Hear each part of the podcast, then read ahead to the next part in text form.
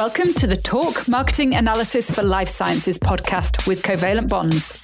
I'm your host, Laura Brown, and I am Chief Effectiveness Officer here at Covalent Bonds HQ. In this podcast, we explore marketing and media analysis for life sciences, touching on topics from marketing data to our guests' biggest marketing failures and successes, because it is in learning from others that the magic happens.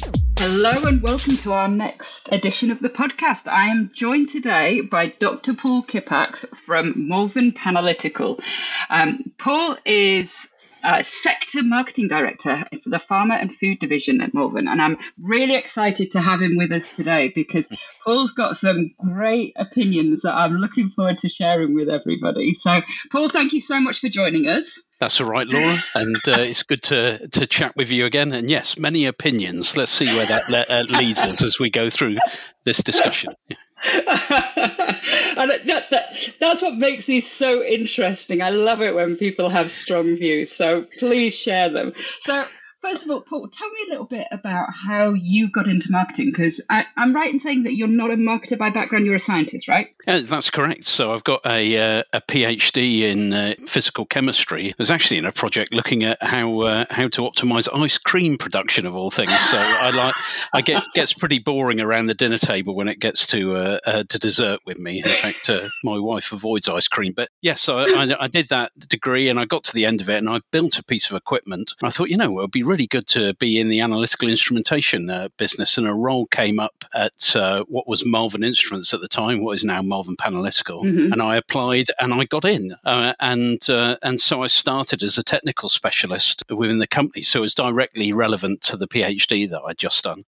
And in a role like that, I was part of a team supporting the sales process. So you're going out, listening to customers, trying to work out how to develop their methods, determine whether the product that I was a specialist for was relevant to their applications. And uh, as part of that, I got the chance to go to a conference in the pharmaceutical sector looking at inhalation drug delivery. And right. I'm a secret needle phobic. So, you know, COVID vaccines and things like that have been a challenge to me, although I, I support the vaccination. And I, I came back from that buzzing with the idea that actually we could do something which could help with the development of these products. Um, someone in the company listened to me and they went, you know what, we're looking at a project in that area. Do you want to join product management and help drive that through? And I never looked back. And it, I was always thankful to that person for giving me the opportunity to step in. I ran the project ar- around that. And as part of that, and I still remember the first meeting now, I was told, well, as product manager, you have to have a marketing plan and you'll be working with an external agency. And I remember thinking,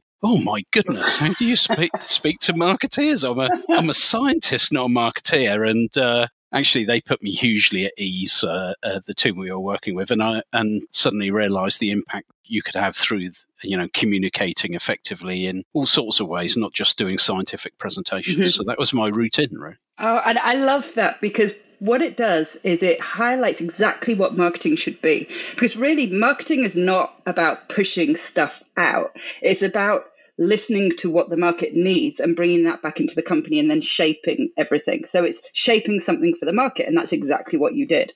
Exactly. Actually, I read a recent article because I've got director in my title. I I like to read HBR. it, it is. So there was a. There, I love it too. Well, yeah. There, there you go. Got to get the lingo right. And it, it, it, was one that said uh, successful brands approach customers as users and not buyers, mm-hmm. and and that really resonated with the the way I approach things. What's important to me is how do I affect the life of the customer I'm working with. So that sounds sounds a bit grand, doesn't it? But essentially, we're not interested in selling a solution if it doesn't fit a workflow, if it doesn't give a valuable outcome for the customer. And the communication then is all about, well, how do I map into that and encourage the connections that are relevant to the portfolio to the solutions that I'm talking about. And and so you're right. In many ways, the marketing approach is a direct link back to that experience of being a product technical specialist. But now you're saying, well, rather than on a one to one around a demo, how can you broaden that and then uh, connect to more customers where you have something to offer? So yeah. yeah. Oh, I love it. I absolutely love it. So, Paul, tell me a little bit about that focus on the customer within Malvern. How do you go about making sure that you actually do know what they need and what they hear? What kind of processes do you guys use? Um, so it, it, starts with um, a team. We have a strategic marketing team. Their their role is to look out into the market, uh, understand something about how our solutions are used, and that I suppose we'll dig into data about our current uh, commercial activity. But first, start looking beyond that. So it's very easy, for instance, as a product manager, you're interested in what the sales of this individual product, but that fits into a workflow and mm-hmm. it answers a question that is then supported by other elements in analytical or in the in the science. And so that team look out into and go, well, what's happening? How are things are being used, and what do we therefore need to do to position what we do? So it starts with that engagement. It could be in conferences, it could be by doing webinars that pose questions rather than just giving answers It, it could be in engaging with key accounts and you know, holding mini symposiums where we do present our solutions, but at the same time, we're asking questions. And through those activities, we go, right, okay, what does that mean for the future of where we need to go and our messaging at the moment? And so. Exactly. So let's just take a uh, go back a little bit because you mentioned about the challenges with COVID about getting in front of customers. So, how did you guys pivot to start collecting this information? So, we, just like everyone else to a certain extent, we had an active webinar program and we had the platforms that were supporting the, that webinar program. We just sort of pivoted into that activity because all the events closed closed down. Uh, mm-hmm. Uh, the events themselves went virtual, of course, mm-hmm. but we found that there was a lot of people, a lot of time on their hands. And there was a lot of talk at the time about as we went into the pandemic, you know, oh, there'll be webinar fatigue. Yeah, people don't want to keep it, and and that is something to watch out for. But we didn't really experience that. That there was actually almost like there was more time for people to spend time learning and engaging. And so we found that our attendance and registrations were staying at a very high level. And then other metrics we would then look at in terms of what's the response from customers. Are we getting, you know, the basics such as leads and marketing qualified leads and those coming through to sales opportunities? Are we seeing that pipeline? We would measure that. But really we never saw a drop off in the in the number of registration and that sort of general engagement that was uh, occurring of our customer base. So that's something we pivoted to quite quite quickly. Mm-hmm. The other thing we were very careful on was testing if events are moving virtual, what kind of approaches are they using to replace the face to face interaction that would occur? And that was something where we noted there were a lot where, as a vendor, as a, a supplier, you felt very isolated from the program and you weren't getting any chance for that interaction. But there were other platforms which were providing, you know, networking opportunities and the chance to build beyond someone coming up to a virtual stand and asking for a brochure. I mean, those things again are, are important, but it's the it's also the number of conversations you're enabling. And some platforms got that right, others really we found that we weren't really getting any chance for communication at all. Hmm. So. Yeah. So, so, do you think there's going to be a role for these going forward now that people are starting to go back to face to face? Um. Yes. I mean, I mean, that's a challenge within our within Malvern Panalytical itself. As to, uh, I mean, there was a lot of talk, wasn't there, during the pandemic about the n- new normal that we would have mm-hmm. to get mm-hmm. used to. And in fact, I think people got fed up of thinking about the new normal. Just give me normal. But actually, I mean, I'm I'm talking to you uh, from a workstation in the middle of my hometown, distant from my office, and I, I think we've learned that you know the company has grown with a distributed workforce. Yeah. Where when we look out into our customers, they are learning the same things. So, for instance, I'm in the pharmaceutical sector. I think towards the end of last year, Sanofi made announcements as to, well, actually, our scientists come to the office on a need to interact basis. If you've got something on a project where you need to be face to face or you need to be present in a lab, then go in. Otherwise, remote working's the norm. And so, yes, these although we see that there's an interest in face to face and getting back to some normal human interaction and with all the body language and, and yeah. stuff that goes with it, I think the virtual platforms are, are, here to stay, really. How do you practically get that data from the team? Like, and which team do you work with internally that builds that and monitor it just in case so I, uh, what i'm thinking about is if there's somebody listening who has not quite built out persona systems in their CRM or they're a marketing team about to start on this.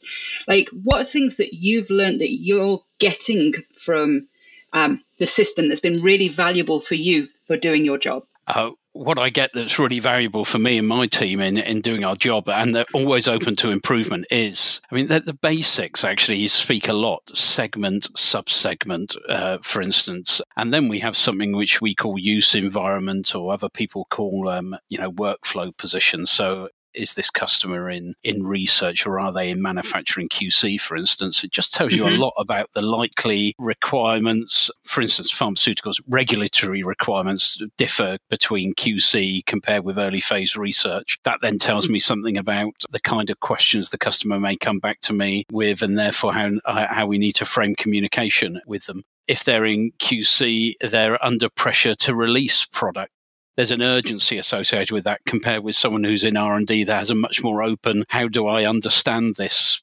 product or drug mm-hmm. asset mm-hmm. or whatever it is more widely. So just that basic information captured helps us. And that can be done in a multiple way. I mean, a lot of the leads that we obtain or the first point of contact for customers will be through the website. And it's then, I mean, there's a whole team that looks at how do we optimize the data collection from the customer. So it's a realistic taxonomy that helps us understand what they need without ending up with three pages of information to fill in because everyone's got a question you'd like to ask the customer. you know, yeah, that, exactly. Yeah, getting that balance right, and then having the means to test what's been input. And that goes through a, a team that then looks at the quality of that information, um, ensures that there's a it's populated in a way. Then, if that turns into a, an, an opportunity for the commercial teams, there's enough information there for them to know right what is the customer actually doing and, wh- and what are they looking for in terms of a solution scope. So there's a team that's engaged in that, and that team would would be part of the you know if there isn't a strong buying need yet, they'll be then looking at the nurturing requirements around that, or they would be completing the information set that then is passed on to the commercial team. So there are a number of checks, but it starts with what information do you gather? And as I said, a lot of our leads come through the website, so it's in the in the form design and getting that right. Really, I mean, okay, so- it's always amazed me about how much work's done at that end, uh, uh mm-hmm. uh, because you can turn off customers very, very quickly mm-hmm. with complex asks. And and we, and of course if you're scientific by background you go oh the more i know about you the more i'll be able to offer you. And and uh, yeah. yeah you get dropouts. Yeah definitely. So that's really interesting about the multiple teams that are all involved in this process around the crm and the marketing automation system. Hmm. how do you all communicate and how do you feed feedback? So for example if the nurture programs aren't nurturing effectively, who's responsible for feeding that back to the teams and who changes it? Well, how does that work? Oh, now you're asking me to comment on stuff that is uh, I know exists, but do I engage ah. uh, uh, fully with it? What color can I give to that? I don't know. Go for it. Ask me a follow-on question, and well, yeah. So, so, so my question is: Are you involved in that? That like it sounds, sounds like you're not. So how does how do you work with those teams to make sure that it's not siloed? The way that my team is a strategic marketing team, we sit in the sector part of our business, sensing what's happening, understanding the requirements, the messaging that may be used, and then we work with the marketing function that Malvern Panalytical then to define right okay, if that's what we need to do, what does that look like in terms of campaign tactics? And then for that, how are we going to track the effectiveness of those campaigns? So that's held by a, a team that is in the in the front end of our CRM system in defining the the scoring, the so not only the taxonomy yep. but the scoring approaches that apply. But that's not. I mean, I, I see the output of the magic they do in tracking the number of interactions with our content and determining whether that's a, the degree of a sign of interest. We're also also engaged in ABM. Mm-hmm. We have an ABM program that's running so we can sense for, in terms of uh, more general search activity and website activity, whether there's resolving interest within accounts. And, and so there's an example of an interaction in that the strategic marketing function says, well, here are the areas we know are growing. Here are the companies engaged in that. And then we work with the ABM team who then develops up, right, here's the tracking that we're going to do. And then we'll work with the web team and say, well, if you're working in those areas, here's the content that we expect to be consumed associated with that. And we'll also optimize the web content itself. And then we'll go, well, what are the keywords you see being used by that? Mm-hmm. Right. We'll move that through. My view is that that's quite, and that's well known in terms of approaches, but it's informed by the strategic marketing group But of course, we've got search engine specialists and ABM specialists who are also knowing what the requirements of those approaches are. Yeah. And they're informing us as to the kind of information that they need as input that would help them doing their roles exactly. more effectively. So that's something that I've always thought is important. It is easy to be siloed. Sometimes to the distraction of the teams that I work with is that I don't like silos. Just like the way I approach customers or the way I believe we should approach customers is we're in a partnership. What I offer adds value to their process. I'm not just selling an instrument. Mm-hmm. I'm enabling them to do something. If they can't do it with what we've offered, then actually I want to understand why so we can make sure we don't do that again. So in working with other functions around the business, I invite them into the meetings and we get the exchange going as peers rather than well i've defined a marketing area i need to go to right marketing you determine what the tactics associated exactly. with that are and to me it's only it's only through making those connections that actually it allows me to resolve or my team members to resolve well what else do we need to bring to this in order to be more successful? So it very much mirrors the way that we work with our customers i think. And exactly and this is why i have always respected uh, Malvern Panalytical's approach because it absolutely is customer driven and you hear companies say that but it's not the company your company is built around that completely. And just the way you're talking is that demonstrating that so it's very impressive one thing I'd like to go into a little bit more detail is you talked about you engage with the output from some of the metrics and tracking that gets put in place. What does that output look like? Is that a meeting? Is it a report? And how actionable is that kind of information that you get? Right. So let's start with the first part of that question. We have access to various dashboards. So we use Salesforce. Um, mm-hmm. uh, so within that, we can dig into detail all the way from what's happening in terms of the MQL and uh, and opportunity pipelines, all the way through to what's happening in orders and you know one lost business what's the impact. So that gives us a general data set that we can work with, and we can cut that in ways that then reflect where our campaign focus is. Mm-hmm. That gives us the pulse of the current business and gives us an idea of the pipeline that we're working with. So those dashboards are available, and as part of our monthly reporting cycle, we'll be looking at that data and determining, well, are we on track? Are we not on track? I mean, there are, you know, linking everything up from very, very early phase interaction through to an order that is not always straightforward, and the systems are evolving to enable that. That would be our, mm-hmm. our end goal. But uh, as it is now, we can already see well what's happening with each of the solutions that are associated with a, uh, an application area we're driving into. Are we seeing the response that we would hope to see? Mm-hmm. So, is it actionable? Was your your next question? Yeah. I mean, um, uh, a lot of people. if you talk to my team, they would go, "Yeah, Paul, he's great at concepts, uh, a- a- actions, and plans, and that sort of thing."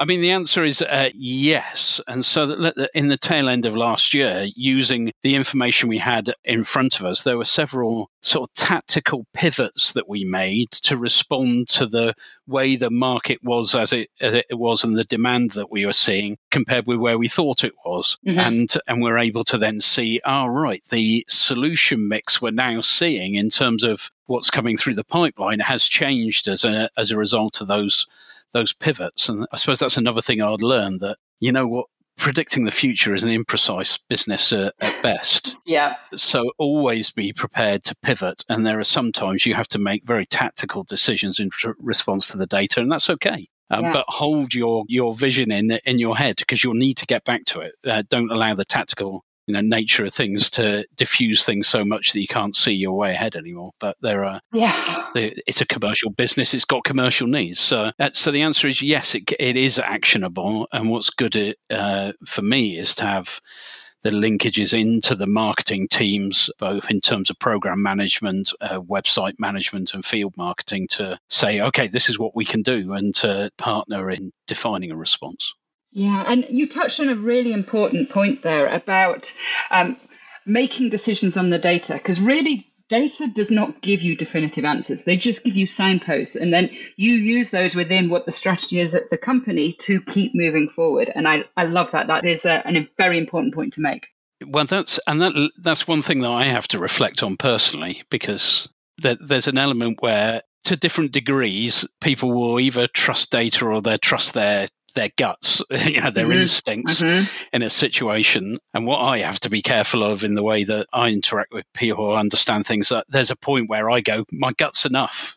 Yeah. and I need I need the people around me that go, oh no, the, the data isn't pointing to that. But then to me, it's that actually the gap between the two can resolve what your action is. And that's mm-hmm. what I really like. So it isn't that only data speaks or an instinct isn't you know, and gut is important. Actually, it's the combination of the two that allows you to resolve an action and can lead to uh, innovation as well in the way you approach things. That's a that's a view. Absolutely. Yeah. No, and it's it's I completely agree with you because you also see it in the fear that people have about the new marketing systems that come in and they see marketing automation that might take away people's roles. And actually it's not. It's that like you said, it's that combination of this just gives you the tools to be better at your job. But you need to be able to interpret what that's telling you and act on it.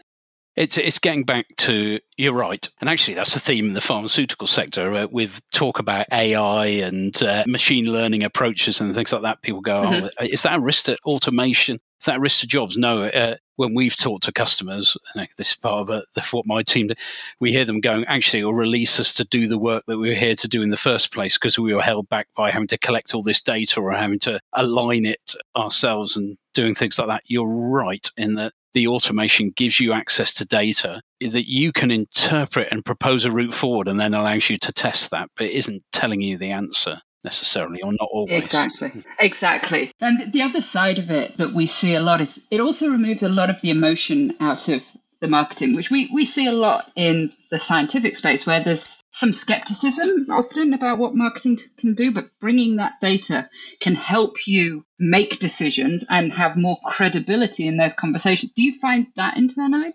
Yes, but I was interested in what you said, taking the emotion out of it. I wonder whether there's also a challenge in in scientific marketing and going, ah, yes, we not forgetting that element of emotion. So I, mm-hmm. I, don't mm-hmm. know. It's, people say that when I when I talk, they can get that I'm quite passionate about the the company and what it does. I think that the communicating that, you know, and and allowing that enthusiasm to set a direction is important too. So yeah something i had to learn was that because i always went oh well is this is this getting excited and uh, you know and less less precise is that really relevant in the way we approach things where's the do we have to be and you go well yeah so yes, it helps in that, that in the end we are a commercial business. The rubber hits the road. We got to prove we're doing the right things and not just uh, fly in the dark. But uh, yeah.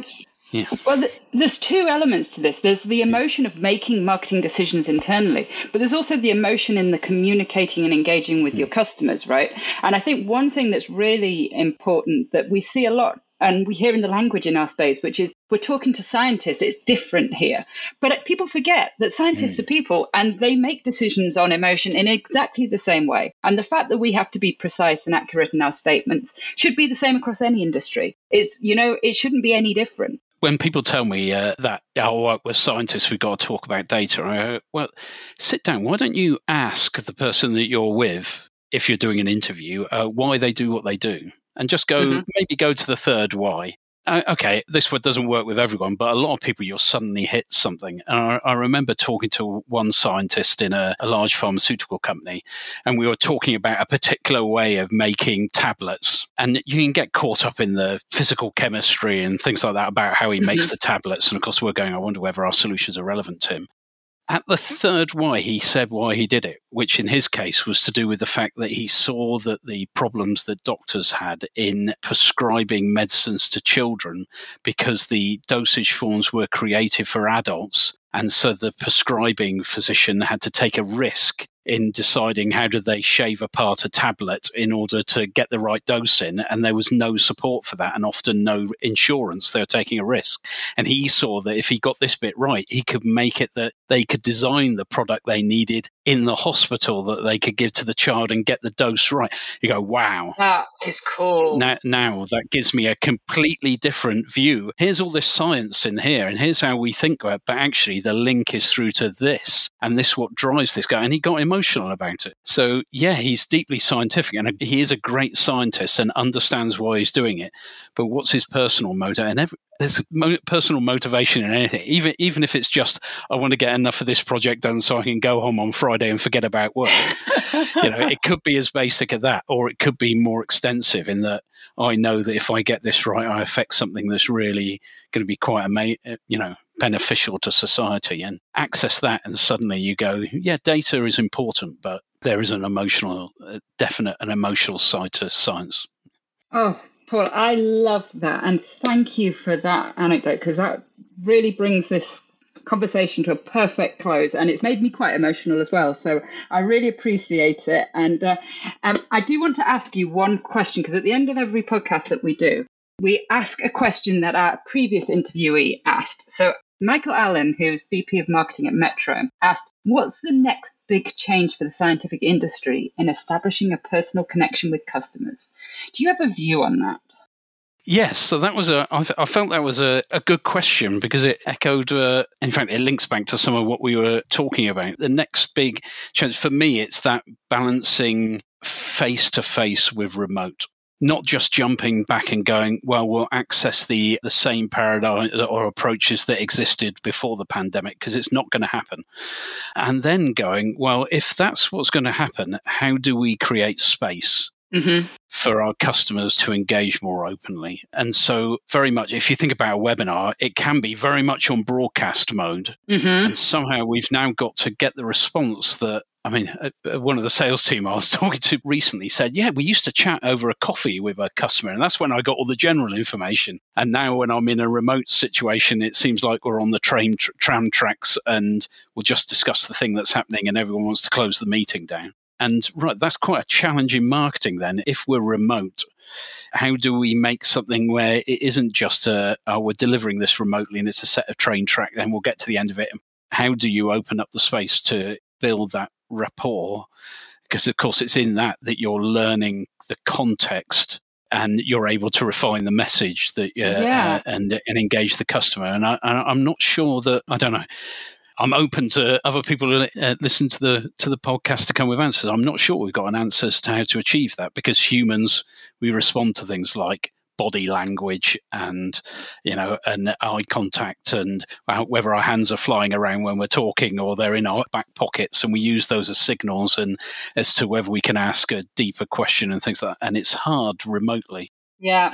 And I noticed there was one other scientific instrument company who has gone all the way to creating a virtual building where they could do demos and seminars and interact with um, mm-hmm. um, uh, equipment and things like that. And you go, well, is that the, the future? That it's all to do with and of course, that feels a bit cool. We'll all be wearing headsets and hand gloves, and that is it. So almost replicating the physical experience and the presence virtually. Although yeah. that feels quite expensive, but you go, go for it. Is that it, or is there something else? And I think that's a a challenge. Yeah, exactly. And I saw a great example the other week of um, companies using holograms. So you have these. Um, like pods, and they had them at conferences uh, where people couldn't travel. And the pod came up, and it literally projected a CEO of the company into the room, and the pod acts as a speaker as well, so they can hear the conversation, and it's literally like they were in the room, and it oh, was wow. incredible. So uh, there are some fascinating things, but again, it's going to be like cost, obviously, and feasibility of these. But I think this is going to be a really interesting place to watch. And of course, you can go to very, very low tech. Uh, which is, you know, things like uh, was it Google Cardboard? Was that where you uh, end up being able to put your your mobile phone in front of your eyes and look like you're? And I mean, and uh, that sounds wacky, but there are all sorts of opportunities around marketing uh, uh and branding of that that you could take, and you wonder, oh, could that be the way we do it? And uh, we'll suddenly be a bunch of people spending even more time staring at our phones. But yeah, in exactly. all justice, that part of it, we looked at our webinar programs. In it, uh, we, we were intrigued that people in India were logging onto them very, very late. When we then look at what they're logging onto, they're uh, watching it on their mobile devices, probably from home. Yeah. You know, so well, what does that mean? Is there something we learn from that? I, mean, oh, so. I love it. In Malvern Panalytical, we we've just released our company video, and mm-hmm. within it, you know, we're amazed at the impact that we have. So how do you communicate uh, include that as part of the communication we're not just in it, we, you know, we do want to sell instruments we do want to sell services but it, it's broader than that. And how how can you engage in that part of the messaging that there's a deeper drive here as to what we want to achieve without it becoming a bit like you know greenwashing? Uh, yeah. Um, uh, so how much how do you get the mix right? How do you communicate that? Because increasingly differentiation isn't going to be through spec points on a on an instrument. In fact i wonder whether those days are dead already you know? yeah. Uh, i remember when i was a product manager first it was arm wrestling over whether my particle sizing system could go down to 30 nanometers, whereas that one over there claims it's 20, so they must be better. And you go, no, that's that's just pointless. There's there's another reason why I'm here, and how do you get that across effectively, but not in a way that's just wash? Yeah, that says, oh look, we're more we're interested in a bigger picture. Or well done, everyone everyone says that, and to me, it is the use of that that emotion and engagement bit there was a marketeer that I read a lot of books from, and I recently heard him in a podcast with Simon Sinek. I'm, yes, I was about to say that. and and it's a guy called Seth Godin, and everyone laughs that I mention his name because he's a he, he, looks like a, a proper marketeer, and yeah. uh, one day I'll look like that too.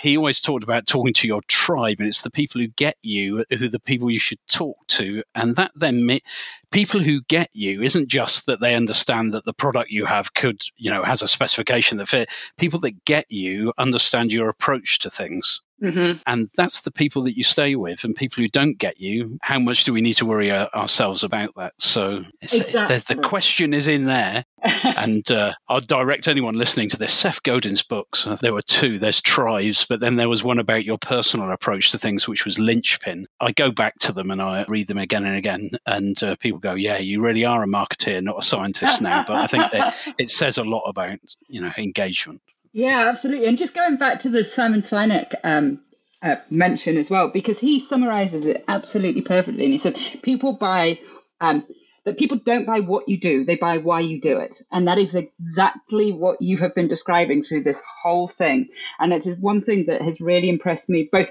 of you and Malvern Panalytical. You, you guys are getting this right.